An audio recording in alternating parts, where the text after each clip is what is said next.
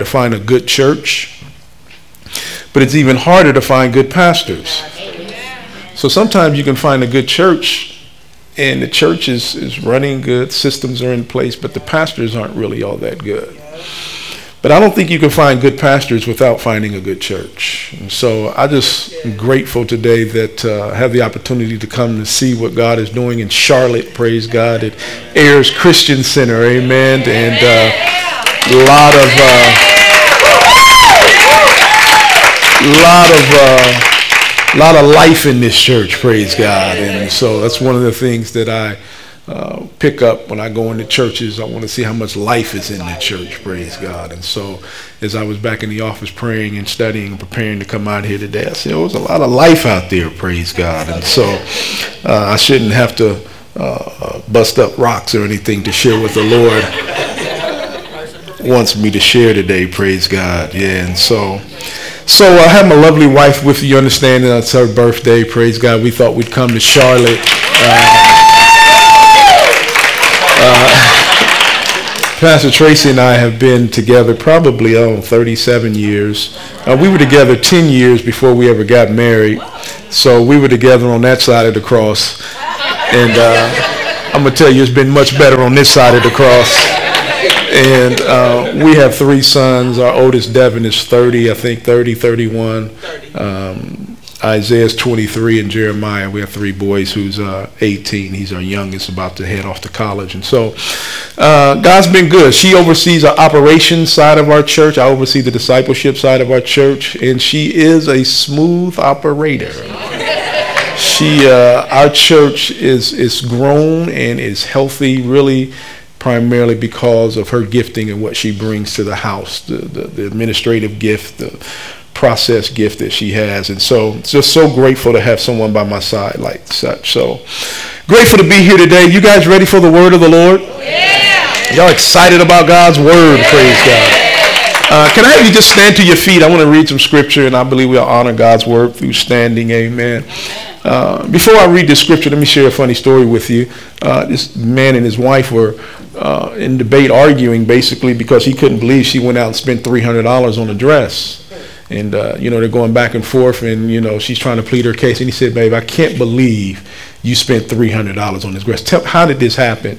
She said well i just found myself looking through the department window store and next thing i know i found myself in the dressing room trying it on. And she said and satan whispered in my ear and said you look stunning in this dress. You ought to buy it he looked at it and said well you know what i do in those instances she said what's that he said satan get thee behind me she said that's what i said and he stepped back and said, Looks good from back here, too.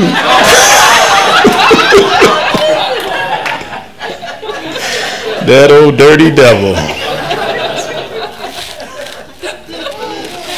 Looks good from back here, too. First Samuel, if you go there with me, chapter 30. First Samuel chapter 30. Um, I'm a pastor, preacher, teacher, talker, exhorter.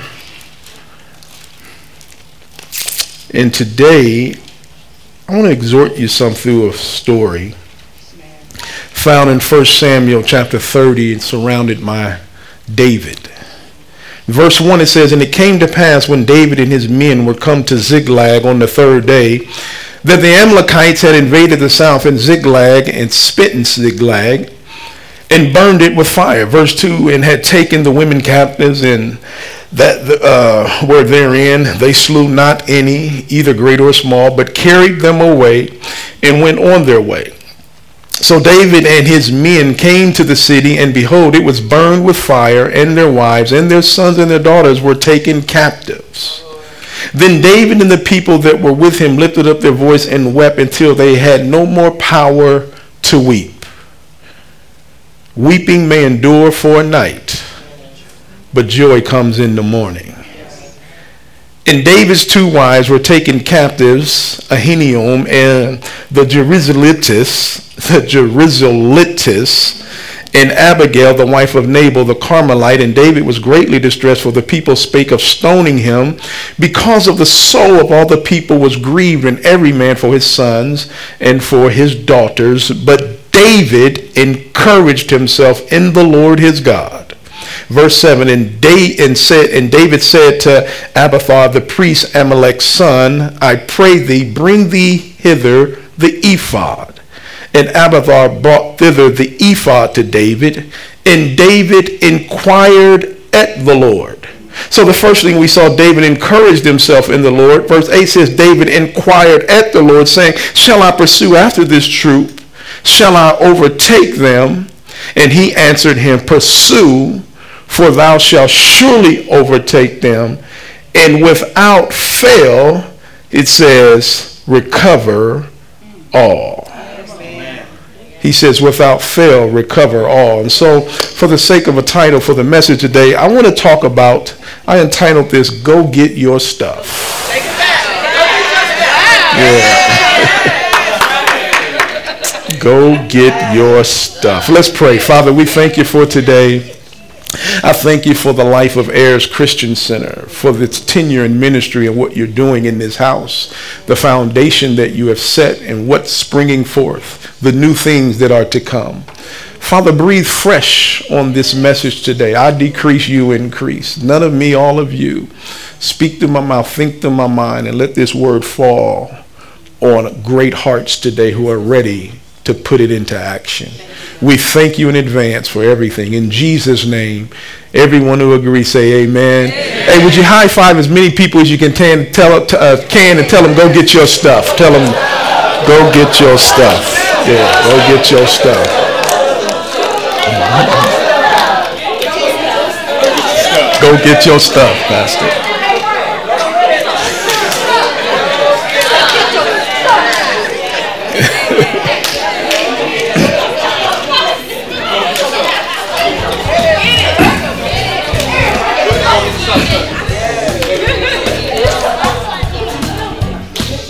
Yeah, David uh, returns to Ziklag and finds that the Amalekites had stolen his stuff.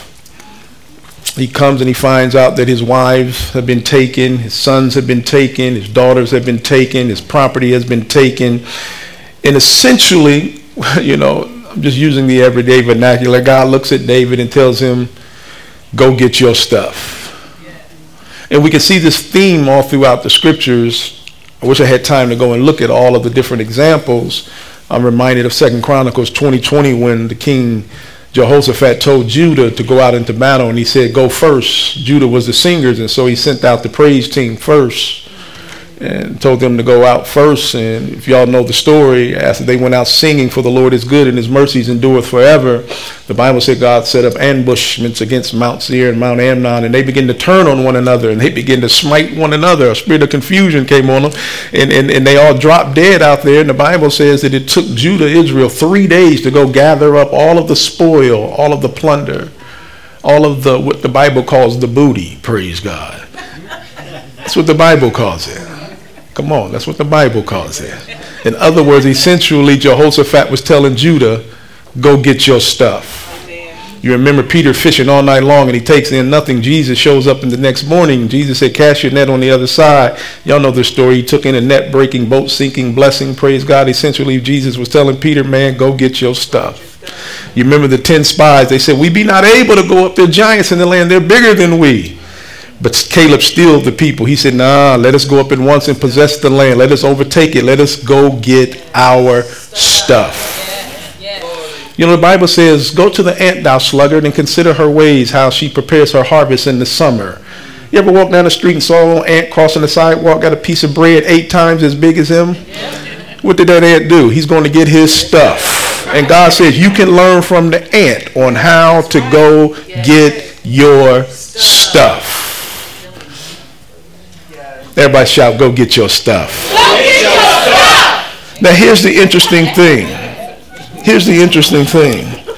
There were three things here that I want to just unpack today that David did on this journey to go get his stuff. The first thing is found in verse 6 when it says, David encouraged himself in the Lord. David encouraged himself in the Lord. Sometimes you can't count on everyone else's energy to encourage you. Yeah, yeah, yeah. You know, when I came out, that's why I say when I go into churches, I want to see, I want to look and see if there's any life in the church. And, and you know, sometimes you just can't, you can't, you can't wait around to wait for everyone else's energy to encourage you you know, sometimes on a Sunday morning, you know, the people are looking for the praise team's energy for the encouragement. And then the praise team is looking for the people's energy for encouragement. And then the people is looking for the pastor to preach with some energy to encourage them. And the pastor is saying, can I get one amen?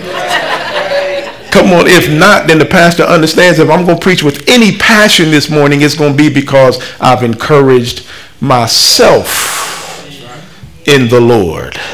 What do you do when you have people telling you what you can't do. Let's think about it now. David has incurred some experiences in his life. And remember when Saul told David, listen, you cannot defeat this man called Goliath. Y'all remember that? He said, he is uh, a man, you're a youth, you've been a boy, you, he's been a man from his youth. Essentially, he's saying this dude was born with a beard. I mean, he came out big. And he said, You cannot defeat him. And what did David do? David started rehashing history. Yes, David said, No, nah, listen, Saul. He said, One day he said, A lion came and took one of my father's sheep. And then he said, I went after that lion. He said, and I rescued my father's sheep with my bare hands. He said, and then one day a bear came in and went after my father's sheep. And he said, I went after the bear and I rescued and recovered the bear with my bare hands. He said, This giant, this Philistine will be like the lion and the bear. He is an uncircumcised Philistine, which means he has no covenant with God. In other words, sometimes you need to hear yourself rehearse what God has already done in your life. Come on, sometimes, how many you know you got to talk to yourself? You know, sometimes what they call normal logical people will see you talking to yourself and say you crazy. But how many you know you'd go crazy if you can't talk to yourself from time to time? And sometimes you need to talk to yourself. Sometimes you need to preach to yourself. Sometimes you need to come on prophesy to yourself. Sometimes you need to get up and stand in the mirror and say, you know what? Greater is he that is in me than he that is in this world. Sometimes you need to say, I can do all things through Christ who strengthens me. No weapon formed against me shall prosper, and every tongue that rises against me shall be condemned. Though I walk through the valley of the shadow of death, I will fear no evil. What can man do to me if God be for me? Sometimes you got to just talk to yourself. How many you know sometimes you got to sing to yourself? How many you know you can't even sing, but the Bible said that's okay, just make a joyful noise unto the Lord. Come on, sometimes you got the Bible says speaking to yourselves in psalms and hymns and spiritual songs, making melodies unto the Lord. Sometimes you got to sing to yourself. I'm talking about there are times when you're going to get your stuff, you have to encourage yourself in the Lord. Come on, sometimes when I preach and I don't get one amen, I amen myself. Sometimes when nobody celebrates me, guess what? I celebrate myself. Every once in a while, I send out a tweet. Nobody likes it. Guess what? I like it myself. Come on, somebody say amen. You got to encourage yourself in the Lord. And this is what David did. He understood in order to go get myself, my stuff, I have to encourage myself in the Lord. Come on, isn't that good? Verse 8, it drops down and it says, And David inquired at the Lord. So not only did David encourage himself in the Lord, David inquired at the Lord. I want you to write that down. In other words, before you go get your stuff, make sure you get God's permission.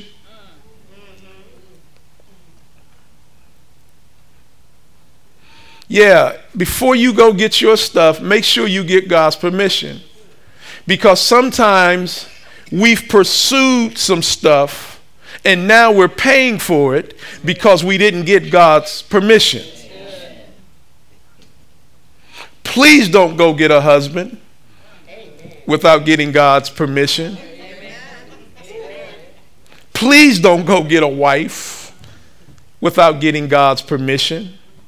Please don't go into ministry without getting God's permission. And you know the wonderful thing is in a church like this, you have pastors who, who, who God's planted here. You have pastors who can give you pointers. You have pastors who can give you perspective. You have pastors who can give you a prophetic word. So please don't be one of those members who say, I'm grown, I don't need nobody's permission. Right. Not understanding is not just about permission, it's about protection. Yes. Because the Bible says, in a multitude of counsel, there is. Safety. And David understood that. That's one of the things I love. I champion the church. I'm pro church. I'm not up on Jesus and down on the church.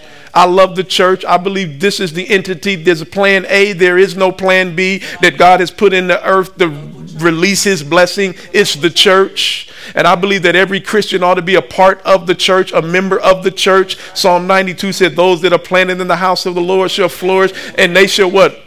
Bring forth in the courts of our God. They shall bring forth fruit. They shall increase. They shall prosper. Where is it at? In God's house. I believe God's house is the place of safety for us. I believe it's uh, it's God's canopy of protection for the believer. There's no way I would live in the city of Charlotte and not belong to the local church because I believe the church works like an umbrella. The umbrella doesn't stop the rain from coming down, but it does keep you from getting wet. And the Bible says, yeah, that's a good place to clap.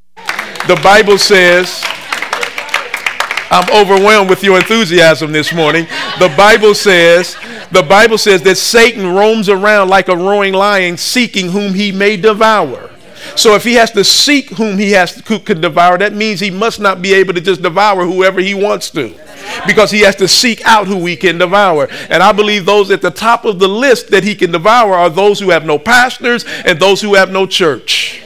That's why when Jesus saw the multitude, he said he was moved with compassion because they were like sheep without a shepherd. And you know, one of the purposes for the shepherd is to oversee the flock. In other words, Hebrews 13 17 says, Obey them that have the rule over you, for they watch for your soul. Come on, am I in the book right now? So, this church, your pastors serve as protection over your life. Y- y- y'all remember growing up and you played the game, what was it, hide and go seek, uh, tag, whatever it was. I don't know in, in, Charlotte how you do it, but in Columbus, Ohio, and our cities are very similar in spirit, by the way. But but I, I remember we would play tag, and, and, and you know, the porch was, was the safe spot. As long as you can run back and tag the porch, and you would say, I'm safe. Y'all remember that? Some, some of y'all too, y'all don't know what I'm talking about. But you go up to the tree and you go 1001, 1002, 1009, 1010, ready or not, here here I come. And then you go run and try to tag the person to be it, and you didn't want to be it. I don't even know what it was. I just know I didn't want to be it. Do you know what it was? Somebody please explain to me what it was. But we don't even know what it was. We just know we didn't want to be it. And so we was running, avoiding being it. And then we get back to the porch and y'all, ollie ollie in free, I'm safe, praise God.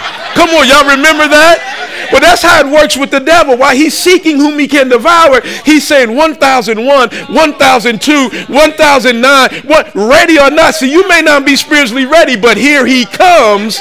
And when he comes, he's trying to tag you with sickness. He's trying to tag you with disease. He's trying to tag you with debt. He's trying to tag you with a spirit of offense. And you got to learn how to avoid that joker. Get back to the house of God and yell, ollie ollie in free, baby. I'm safe. I'm safe. The house of the Lord is a strong tower, and we should run into it and be safe. Praise God. Are y'all hearing me? And so David understood. I'm not just asking God for permission. I understand wrapped up in God's permission is his protection. Come on. I mean, you don't have to, nobody in here needs to ask God to go get your loved ones. Come on, that's a no-brainer. Somebody kidnapped my woman, kidnapped my kids. I ain't gonna even ask God, should I go? Are you hearing me? But because David understood it wasn't just about permission, it was about God, I need your protection. So in a multitude of counsel, come on, the Bible says there's safety. Y'all get that? And notice David didn't ask the men should he pursue. Right. He inquired at the Lord. This is why you have to be careful as a church surveying people. You have to be careful as a church polling people. You have to be careful as a church voting. You have to be careful as a church counting heads. Hmm. David understood this because we didn't read, if you drop down and read it in your spare time, two more verses, verse 9 and verse 10. We stopped at verse 8. But if you read verse 9 and verse 10, what you'll find out is that David, while he was going to get his stuff, the Bible said he started out with 600 men. It says, but when they got to the brook of Besor, 200 men stayed behind because they were faint. In other words, they weren't built for the battle. Know this, know this, that everyone who starts out with you will not finish with you while you go get your stuff. Amen. That's a word. So don't get faint because everybody who started with you won't end up with you when you go get your stuff. That's a word. It's a little bit difficult to share this message right now when you're eight years old. But as tenure and the more time that you spend in ministry, you'll have David's experience. If you don't believe me, ask David. D- ask Keith. Because David said, listen, we were strong. We were going out to get our stuff with 600. They got to a particular place in the journey. 200 said, we're, we're done. We're tired. We're faint. We're not built for the battle. So the Bible says David had to go with 400 because everybody who starts with you won't continue with you while you go get your stuff. If you don't believe me, ask Moses. Remember, God told Moses, nobody over 20 is going to enter into the promised land and get their stuff. So, all of the old heads, Moses, all of your old family members who left Egypt with you, who started in Egypt with you, all of your old friends who started in Egypt with you, all of your old buddies and all of the old co everybody who started with you, know when it's time to go in and get the stuff, they will not finish with you. If you don't believe me, ask Gideon. Gideon started out with 32,000. Next time you see him, he's got 22,000. Next time you see him, he's got 300. Because everybody who starts with you won't finish with you while you go get your stuff. If you don't believe me, ask Jesus. Jesus is walking one day with multiple disciples, and then he starts getting a little heavier. He starts preaching revelation. He said, Listen, the time is coming now where you're going to have to eat my flesh and drink my blood. And the Bible says many of them, it was a hard saying, and many of them left him. They walked with him no more and then Jesus looked at the rest and said, Will you leave also? Yeah. Now, understand, I'm not preaching and believing that the church ought to go in subtraction. I believe in numerical growth. I believe the church ought to get larger. But one of the things I've learned is that while the church gets larger, oftentimes it gets littler in its loyalty. Whoa. Hmm. Wow. Yeah, I just said something right there. Because here's the reason why. I believe it's really a setup by God. Because God doesn't want us putting our faith and our hope in counting heads and surveying people and how many people are going with us. God wants us to inquire and get his permission. Does this make sense? I think it was two years ago, maybe. I think two years ago, we're trying to have a good Thanksgiving. I get a text on Thanksgiving Day, on Thanksgiving morning, from one of our key leaders that they were leaving the church. And I'm like, man, they won't even let me enjoy some good deep fried turkey. I can't even enjoy some good deep fried turkey in peace without getting a text that they're leaving. But you know what? That never stopped us from pursuing our purpose because we got God's permission, not people's vote. Are y'all hearing this? So David, what did he do? He inquired at the Lord. He didn't count heads and say, "Oh, we got enough to go." Right, right, right, right. Because if you count heads and say we got enough to go, when you lose some of those heads, you'll start saying we don't have enough to go. that's, the word. That's good. But it wasn't based on how many people. It was based on the Lord said, "Go get your stuff." Come on. And how many of you know if you got the word from God, that's all you need? Because one word from God can change your entire life. Come on. Isn't this good? And let me just say this too, uh, because, you know, people are going to leave. and I know your pastor because we talked about it. You know, you, that's why a church needs to somewhere even have structure set up for people to leave. Uh, one year I preached, uh, it a book, uh, you help me out, um, great book, and I preached a sermon. Kind of really, the book had, had stirred up the thought for me to preach a sermon called Necessary Endings. And, and so, in, in necessary endings, he talked about some endings are necessary, Yeah. and, and, and, and, and, and endings are normal. Yeah. And, and the problem is uh, we, don't, we, we start things well, but we don't know how to end things well. This is why divorces get nasty. They don't have to be because if it's a necessary ending, then we, we have to learn how to end well. There are necessary endings. If, if your child is six years old on the pacifier, there's a problem. That, that, that's a necessary ending. Come on. A woman going through menopause, no longer having a menstrual cycle, that's a necessary ending. That's normal. There's some things in life that just need to end. Right? And so sometimes when people leave, there's a lot of hurt behind it. And, and, and we can minimize the hurt if we understand some endings are just necessary. And David understood this, and this is why he inquired at the Lord. People leave the church hurt. Church hurt. Y'all have heard of church hurt before? Some of you are sitting here now probably who've experienced some church hurt. But you know, here's an interesting thing. One day I'm sitting around a table with a number of pastors, and these pastors have all been in ministry longer than me. One pastor had been in ministry almost 40 years. Another pastor had been in ministry 25 years. Another pastor, at this time, I was probably in ministry 15 years. Another pastor had been in ministry 19 years. I mean, it was probably 100 years of experience of pastoring around the table. And I said, I bet you what, I, I bet you I can ask you a question, I can make this statement, and I bet there's one thing that none of you have ever seen and experienced in ministry. They said, Oh, young preacher. They said, We've seen it all.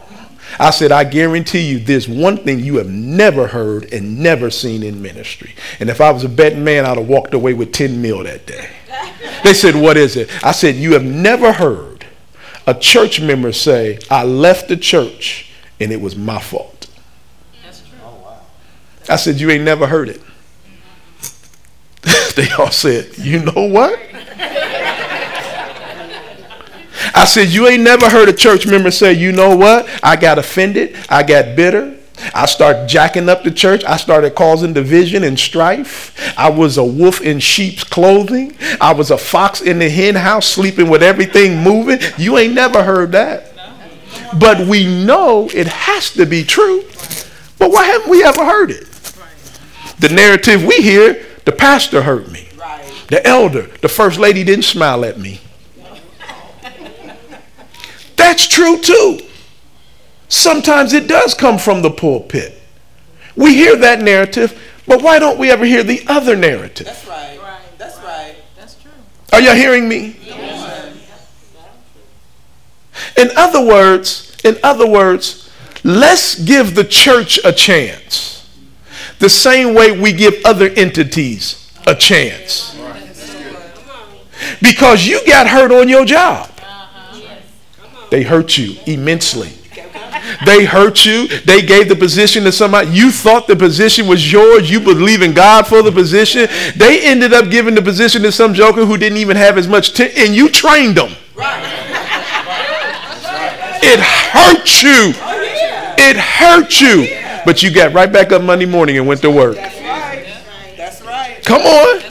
You went to the club, out shaking your booty at the club, having a good time, got paid Friday night, just got paid. Come Saturday morning, just just just went through all of your money. Just just blew it. It hurt you. You don't even know where it went. You waking up from a hangover. You was hurt. You was crushed. You don't even know. You- the girl you thought you was gonna go home with went home with somebody. You was just crushed. You was hurt. But guess what? Next Friday night, where were you at? Right back in the club, shaking your booty again.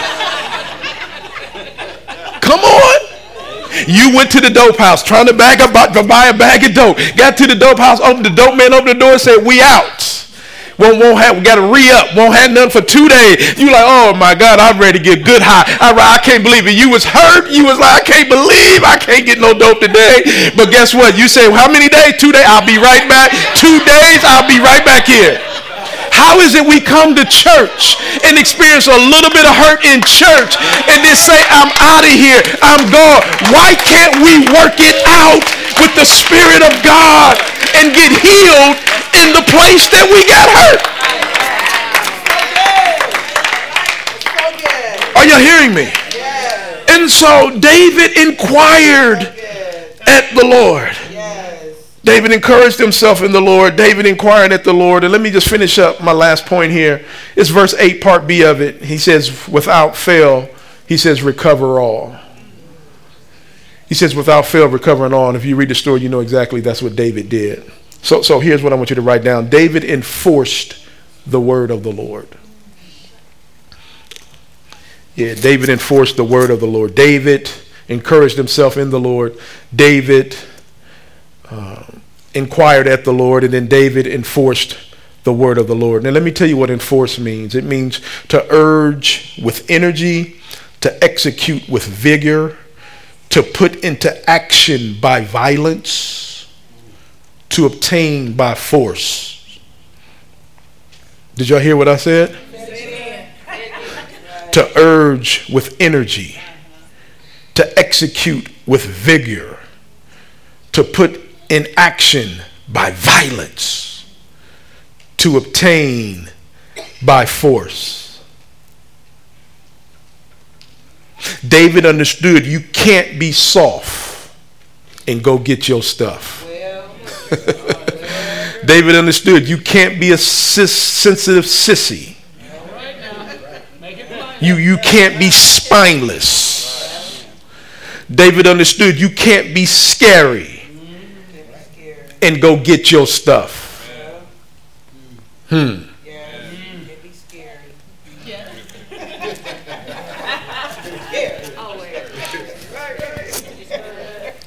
Look at the person next to you tell them, don't be scared. Tell them, don't be scared. Tell them, don't be scared. We get ready to go get our stuff. I said, we getting ready to go get our stuff. Come on, Ayers Christian Center. We getting ready to go get our stuff.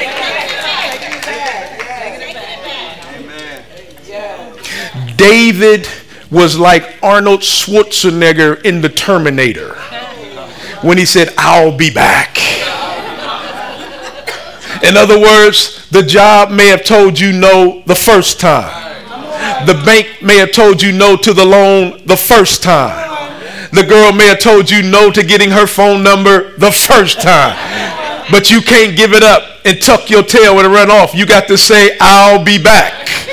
I'm coming to get my stuff. Are y'all hearing what I'm saying? David was like, he was like Denzel in Man on Fire. Did y'all see Denzel in Man on Fire? Where there was this little girl that he loved immensely and she was kidnapped and she was taken away. But Denzel pursued her passionately to rescue her and he defeated every demon in his path. And by the end of the movie, he ended up trading his life for the life of the little girl. I don't know about you, but that sounds like the gospel to me. Somebody who traded their lives for our lives. Come on, talk to me, somebody. Denzel David was like Popeye. Y'all remember Popeye? Y'all remember Popeye? Y'all remember Popeye and his girl Olive Oyl? Y'all remember how he was in love and married Olive Oyl? And, and then Bluto, he was also infatuated with Olive Oyl. And then Bluto would often come and kidnap Olive Oyl and take her away. And then Popeye would always come running to her rescue and try to fight Bluto in his own strength and get beat down. But after a while, he got tired of being beat down. He got fed up with being beat down. And here's the part I would always love to get to in Popeye when he say, that's all I can stand. I can't stand no more. Come on, y'all know about Popeye's anointing, right? And Popeye would grab him a thing of spinach, pop that spinach, eat it, and then go get his stuff. Sometimes when you're going through stuff and life is beating you up, you got to get to the place in life when you said, I've had all I can stand and I can't stand no more. And you got to pop your spinach, which is the word of God, and eat that word and get strong in the Lord and go get your stuff. Come on, somebody. No, no, hold on. David was like Chris Gardner in the pursuit of happiness. Y'all remember Pursuit of Happiness? And Chris Gardner was selling these bone density machines. And one day he turned his head and a bum came and stole one of his bone density machines. And then the next day or two went by and Chris saw the bum getting on the bus with his bone density machine. And then Chris goes and runs down the bus. He stops the bus. He walks onto the back of the bus where the bum is sitting. He doesn't even say nothing. He just snatches his bone density machine and he gets off of the bus. Some of you got to be like Chris Gardner. In other words, when your pastor is preaching, don't even say nothing. Just start snatching the word out the atmosphere. Just start snatching the promises of God. Just start snatching the revelation. Just start snatching the principles. Just start snatching the victory. Come on, just start snatching your stuff. Because the Bible says that the kingdom of heaven suffereth violence, and the violent just snatch it by force. Come on, how many y'all ready to go snatch some stuff? Take some stuff back, praise God. Let me tell you my story about little bad Leroy. Little bad Leroy went to his mom and he said, Mom, I want a red bike for Christmas. She said, Leroy, write Jesus a letter and tell Jesus how good you've been and you can get a bike for Christmas. Now his name is Little Bad Leroy. Little Bad Leroy goes up to his desk in his bedroom, takes out pen and paper and begins to write a letter to Jesus. He said, Dear Jesus, my name is Leroy and I want a red bike for Christmas and I've been good, Jesus. And then he thought, he said, that ain't true. He took the paper, balled it up, threw it in the trash, started over. He said, Jesus, this is Leroy, and I want a red bike for Christmas, and I promise from now on I'll be good. And then he thought, that ain't true. He took the paper, balled it up, threw it in the trash. He said, Dear Jesus, I want a red bike. And then he had this great idea. Little bad Leroy got up from his desk, ran downstairs, ran out the front down door, went down to the corner there was a Catholic church. In front of the Catholic church was a statue of Mother Mary. Little bad Leroy put his hands around that statue and began to rock it back and forth, rock Mother Mary back and forth until he broke the statue from its foundation, put the statue under his arm, ran back home, ran upstairs, put the statue on his desk, got his pen and paper and said, now Jesus, I got your mama. And if you ever want to see her again, if you ever want to see her again, you better bring me that red bike for Christmas. Come on, little bad Leroy said, by all means necessary, I'm going to get my stuff. And somebody in here better say, by any means necessary, can I preach to some little bad Leroys? Can I preach to some bad, bad Leroy Browns? Can I preach to Ayers Christian Center and tell you, go get your stuff? Come on, church. God has provided healing for you. God has provided peace for you. God has provided joy for you. God has provided a new building for you. God has provided new chairs for you. God has provided new carpet for you. You better go there and say, I'm snatching everything God has for my life and I'm going to get my stuff. Would you high five 17 people and tell them, go get your stuff?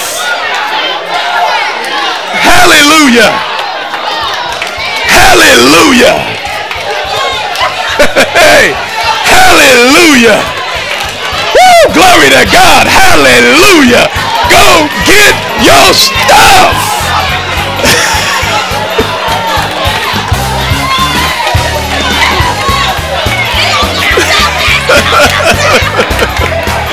Hallelujah. Hallelujah. Go get your stuff. Hey, go get your stuff. Go get your stuff. Go get your stuff. Go get your stuff. Hallelujah.